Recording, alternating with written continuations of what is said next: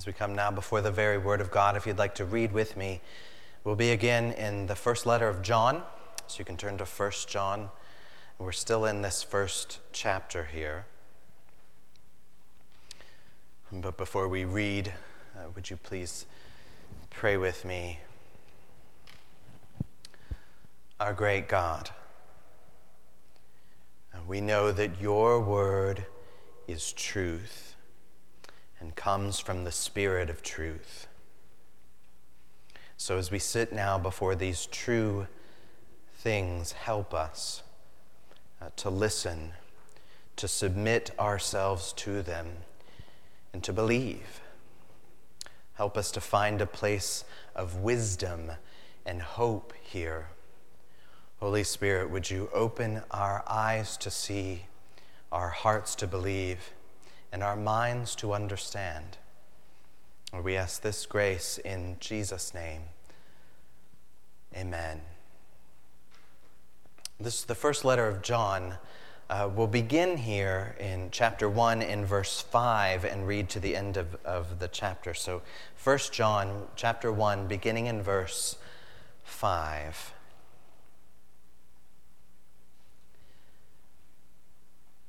This is the message we have heard from him and proclaimed to you. The God is light, and in him is no darkness at all. If we say we have fellowship with him while we walk in darkness, we lie and do not practice the truth. But if we walk in the light as he is in the light, we have fellowship with one another and the blood of Jesus, his Son, cleanses us from all sin. If we say we have no sin, we deceive ourselves, and the truth is not in us. If we confess our sins, he is faithful and just to forgive us our sins and to cleanse us from all unrighteousness. If we say we have not sinned, we make him a liar and his word is not in us. This is the word of God. Now, today from John's letter, we want to pick up and address the topic of lies. That's what we'll be talking about today lies. Uh, you may remember from last week, or if you weren't here, here's a, a, brief reminder. We, we talked then about how John has encouraged us, the listeners of this letter, the, both in the first century and now, encouraging us all into fellowship. That is, in fellowship, we'd be unified in a common purpose with God and with other believers as we seek to walk in the light and pursue lives of holiness. So, fellowship happens through the practice of the truth. But there's an opposite that occurs a, a disruption of fellowship that happens through lies. We're told in other parts of the scripture that, that God never lies. Uh, in Hebrews, the, it's impossible for God to lie, the writer says. And in the book of Numbers, we're told that God is not a man that he should lie. God never lies, but devil, the devil is a liar. Jesus calls him the father of lies. And by calling him the father of lies, it doesn't just mean that the devil produces more lies in himself. The devil produces not only more lies, but also more liars. He's producing more lies through people who carry along those lies. So now John is drawing our attention to particular people who are lying He'll say later in chapter 2, he says, I write these things about those who are trying to deceive you. And then he'll say again in chapter 3, little children, let no one deceive you. So, in order to do that, we need to be aware. We need to be alert so that we're not going to be taken in by these lies and come to believe them, or even worse, become liars ourselves.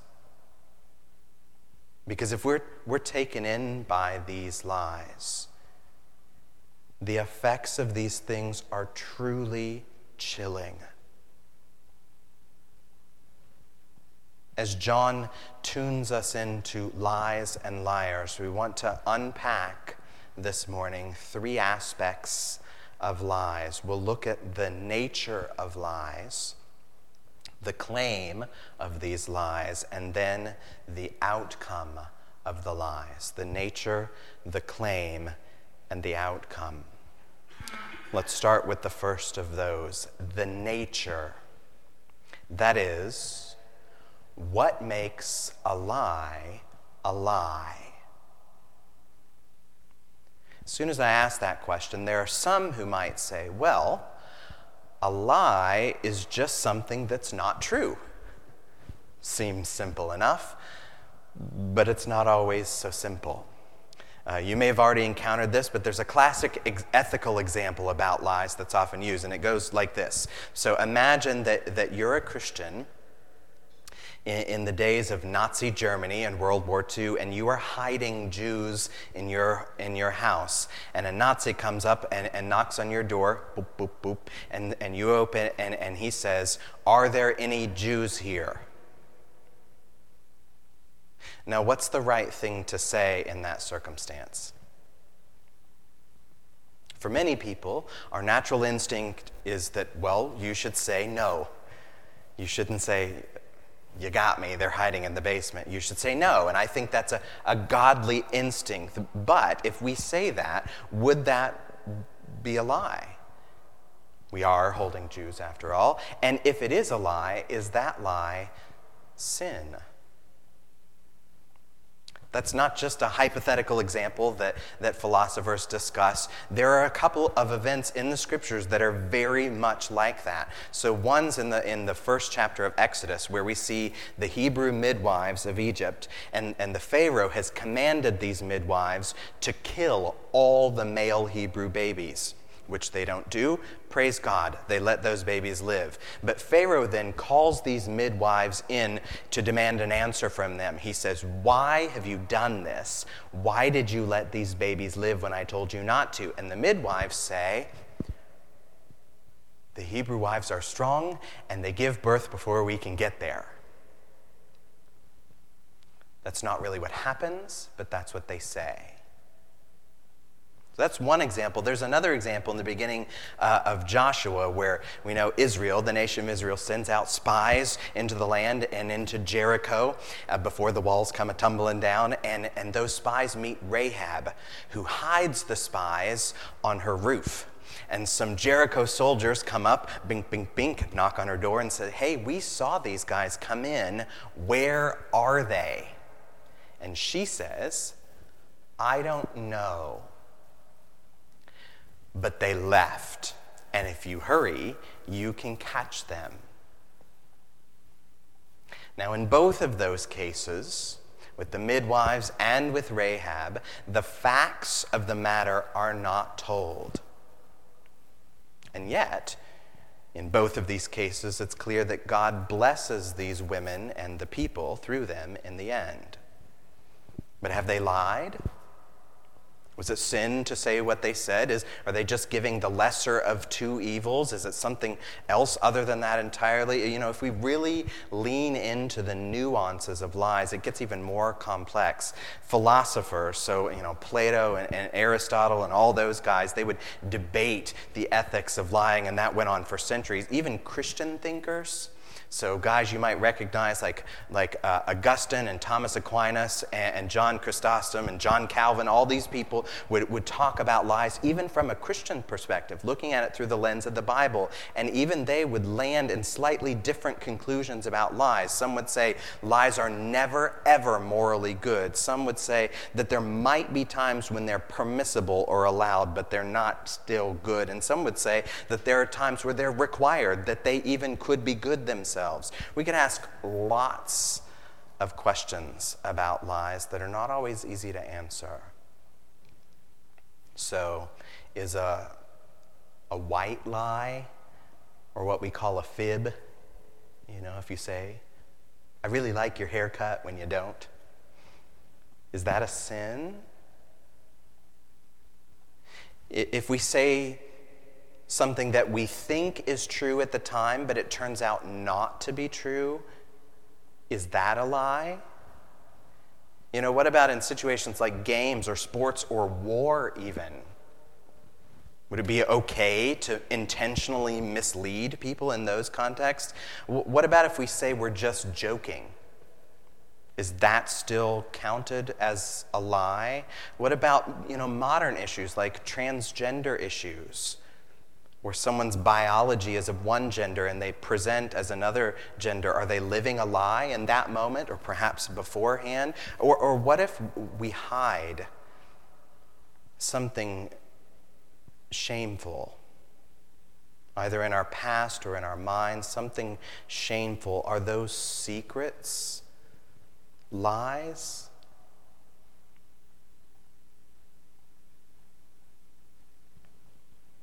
We're not going to solve all of this here, even if we had all the time in the world. These are the sorts of questions that you ponder over many cups of tea on the porch.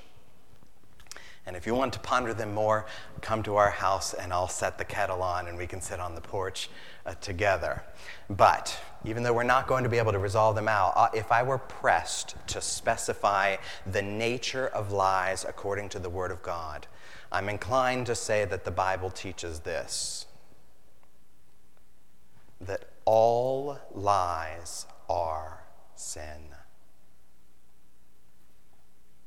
but not all untruths are lies. Does that sound tricky? Not uh, that all lies are sin, but not all untruths are lies. That would be similar to the way that the scripture teaches that all murder is sin, but not all killings are murder. At any rate, Thankfully, we don't have to stake a hard claim on all of this or resolve every tension and nuance because John doesn't enter into the big ethical complexities about lies. That's not his point. In the letter of John, he is not ignorant of those complexities or tensions, but he also doesn't address the gray areas really at all. For John's purposes, he speaks in terms of black and white, lies and truths, very simply, very clear cut. And John has very particular lies in mind that allow us to be a little bit more definite about the nature of at least those lies. We know from reading here that the lies he talks about are words. If we look, he says it three times, verse 6, 8, and 10. If we say this. So lies are words, but they're not only words. They're, those words are related to what a person does, their practice. Look at verse 6. If we say we have fellowship with him while we walk in darkness, we lie and we do not practice the truth. So, if we pull some of this together, if I lost you before, hopefully I'll pick you back up here. If we summarize the nature of at least what John is saying about these lies, is we could say this These lies are sinful words that do not practice the truth. That's the nature of what we're talking about here. Sinful words that do not practice the truth now. That brings us to our second component here. What is the claim? That is, what are the particular words that are said that are out of step with the truth? This is something you could see for yourself. You don't uh, need some fancy expert. Three times lies are mentioned in these verses with three slightly different claims, but they're all related. The first is in verse 6 when we're told that the lie is to say we have fellowship as we walk in darkness. The next is in verse 8 where we say we have no sin. And the third is mentioned in verse 10 where we say we have not sinned. Together, these people are making a claim to be better than they are. That's the claim. To be better than they are. And the most extreme version of that claim is, is, that, that it's not just better than they are, but I'm entirely without sin at all. That I might have sinned in the past, but I don't sin anymore. That lie still exists, by the way, as part of the theology even of some Christian denominations. It, that, it's a technical term that goes by various names. Some people call it Christian perfectionism. Uh, some people call it total sanctification. It goes by a bunch of other terms. Whatever we name it, the essence of the lie is this that a Christian can reach a place of maturity in Jesus that we no longer willfully sin in this life. That's what some groups think. That I could be now morally perfect as the Father is perfect. That's the claim, but that's not true according to the scripture. Okay? Now let me be clear. It is true, it is true that a Christian is now completely cleansed of the guilt of sin. Even while we continue to sin, there is no guilt of sin. That's why there's no condemnation in Christ. Praise Jesus. We are now completely cleansed of the guilt of sin. We are also, in the future, will be totally sanctified in glory. There will be a day in which not only we do not sin, but we no, don't even desire to sin. Praise Jesus. Also, now we're continuing on toward that final sanctification. It's not a clear and easy line, but in general, we are growing in godliness, in Christ like character. Praise Jesus for that. All those things are true, but it is not true to say that we now have no sin.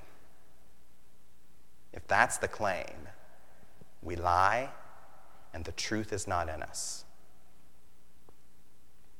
Now, some people might say, Preacher, I got that one. I'm good. Uh, that's obvious to me. I know I have sin.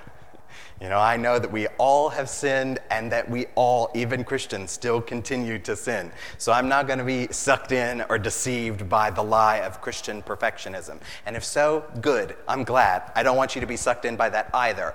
But let's be careful not to let this confidence lull us into a false sense of security because there are many Christians who know they are still sinners and yet adopt a more subtle version of this lie. These are people who would never dare say that they are entirely sinless. They know that's not true. Not say we're sinless, we just say we sin less than other people. Not sinless without sin, we just sin less. And that is still a claim to be better than we are. That's saying we have fellowship with God while we really walk in darkness. Sometimes we do this because we want to be accepted. Sometimes we do this because we want to be included. Sometimes we do this because we want to be respected. Or sometimes we do this because we're just afraid of what will happen or what others will think. Or we're afraid for ourselves to face what we know to be true. Whatever the reason behind it, if we present ourselves as someone who doesn't really sin, you know, our sins are no big deal. Our sins are small. They're, they're harmless. They're innocent sins. If we do that, that's called hypocrisy. And it's a lie. It's a damnable lie. You know, Jesus never, not once, praises the self righteous lies of hypocrisy. He calls these lying hypocrites serpents and fools and whitewashed tombs who are shiny on the outside but are full of dead bones in the inside. We don't want to be that. But that's the liar's claim to be better than we are. Now, this brings us to the final aspect of lies that we need to look at, which is the outcome of them. Let's look now at the outcome of lies. There are three verses here, three distinct times where John gives us three outcomes of lies in increasing severity. And I should warn you that there are parts of these, maybe at least to me, perhaps also to you, parts of these that are unnerving, even scary. But I must tell you the truth. This is where we'll head. Three final outcomes of the lies. The first is that lies lead us to walk in darkness. Verse 6 If we say we have fellowship with him while we walk in darkness, we lie.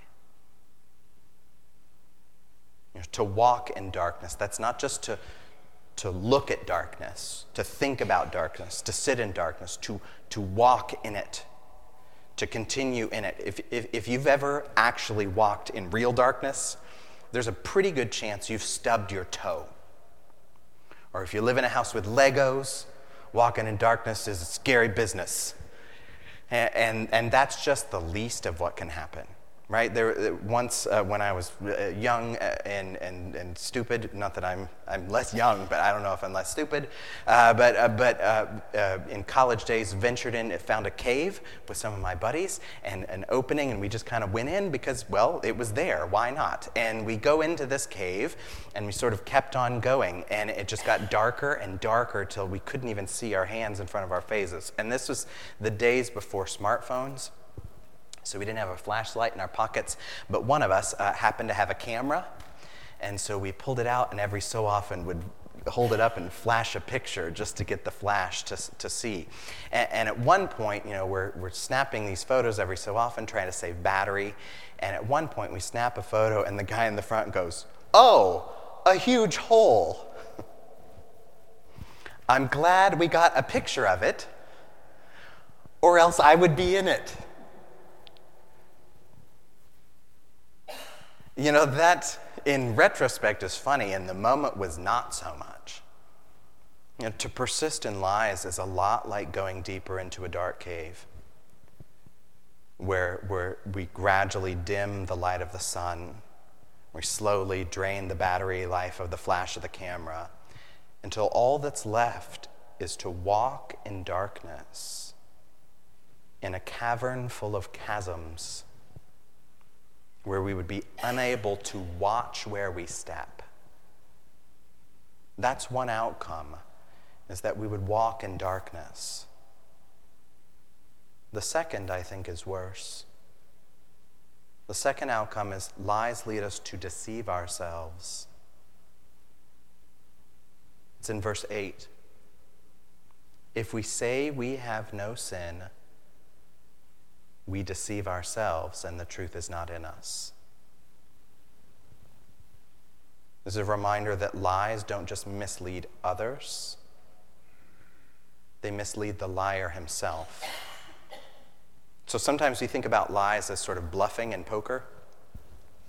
I've got my hand, I know what my hand is, and I'm trying to trick you into thinking I've got something different than what I actually have. But in that case, I can see the hand in front of me. But if I deceive myself, that means I'm no longer able to truthfully see the cards that I'm holding. I think I know what they are, I think I know what they say, but I don't. Realize how unsettling that is? You know, as I was preparing for all these things in my study, I came across a bunch of different definition of lies from Christians, and most of them included the word intentional, that lies are somehow intentional. A lie is an untrue statement with intent to deceive, and in other words, that, that, that we do it on purpose. And that's often the case. That's frequently happens with lies. They, they're done intentionally. But John here takes it a step further than that. He tells us part of the fallout, part of the outcome of lies is something unintentional and unexpected. That the liar himself ends up being deceived, ends up fooling himself, ends up living a lie and not recognizing it. So the liar gets tangled in this web of his, his own making and can no longer tell what is true and not true. We know what that looks like. These are situations where we maybe convince ourselves that our own addictions or, or our idols are actually helping us instead of hurting us. Where we convince ourselves that when we have a fight or a conflict with other people, that it's all their fault and none of mine. These are times when we convince ourselves that our moral failures are due to a lack of time and energy rather than due to a lack of love for God. We become convinced of falsehood. And the scariest part of that is how then can I disentangle myself from a lie when I think it's true? I'll happily lay down in it. Now, there is a way out of that deception but it's going to need some intervention from the outside. It's going to need a brother or sister who's going to love us enough to gently speak some hard truth to us. It's going to require the Holy Spirit of truth to disrupt our own foolishness and convict us of sin. And that's not fun. You know, to face the truth is probably going to hurt at least at first. You know, finally admitting sins that we have long denied usually hurts, but that hurt is good. It's like the hurt of a surgeon who's cutting out a tumor of falsehood. But we should be aware that one of the outcomes of lies is that we may deceive ourselves. And as awful as those things may be, that a person may come to walk in darkness and may come to deceive himself, this third and final outcome, I think, is the most tragic. The third outcome of lies is that we call God a liar.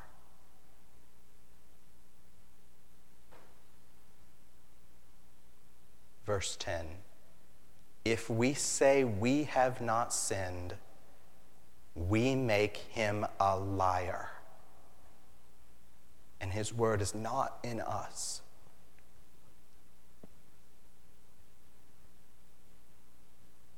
That is to say,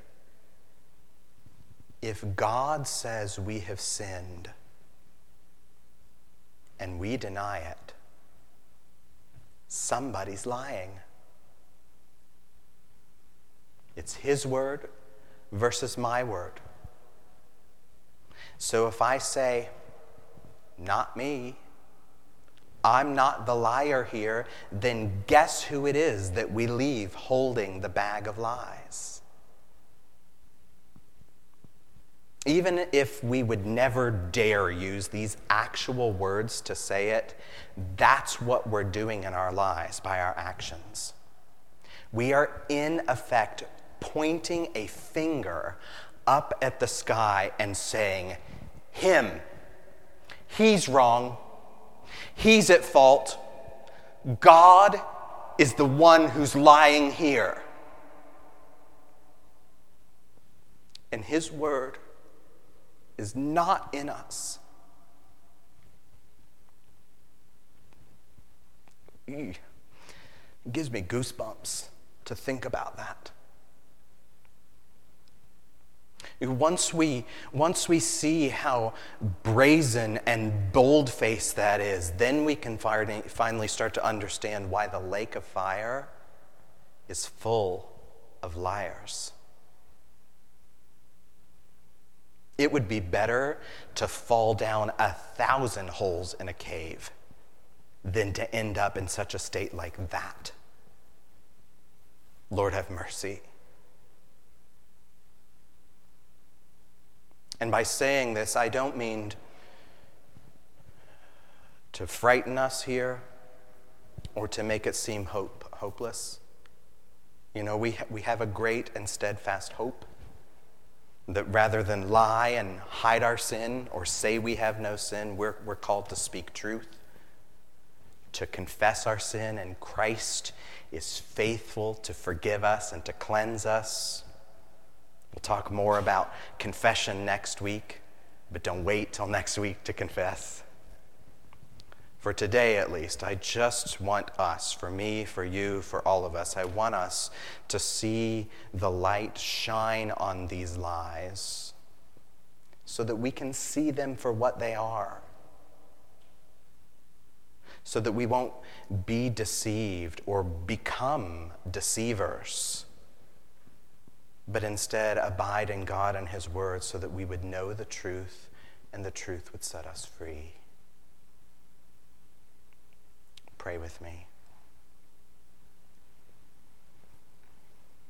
Lord, by your strength and goodness, would you purge from us all falsehood and any lying that would dishonor you? Would you shine brightly your light of truth? Help us to confess our sin and to walk in the light as you are in the light. We trust your mercy to forgive. Help us to follow you in this. We ask this grace in Jesus' name. Amen.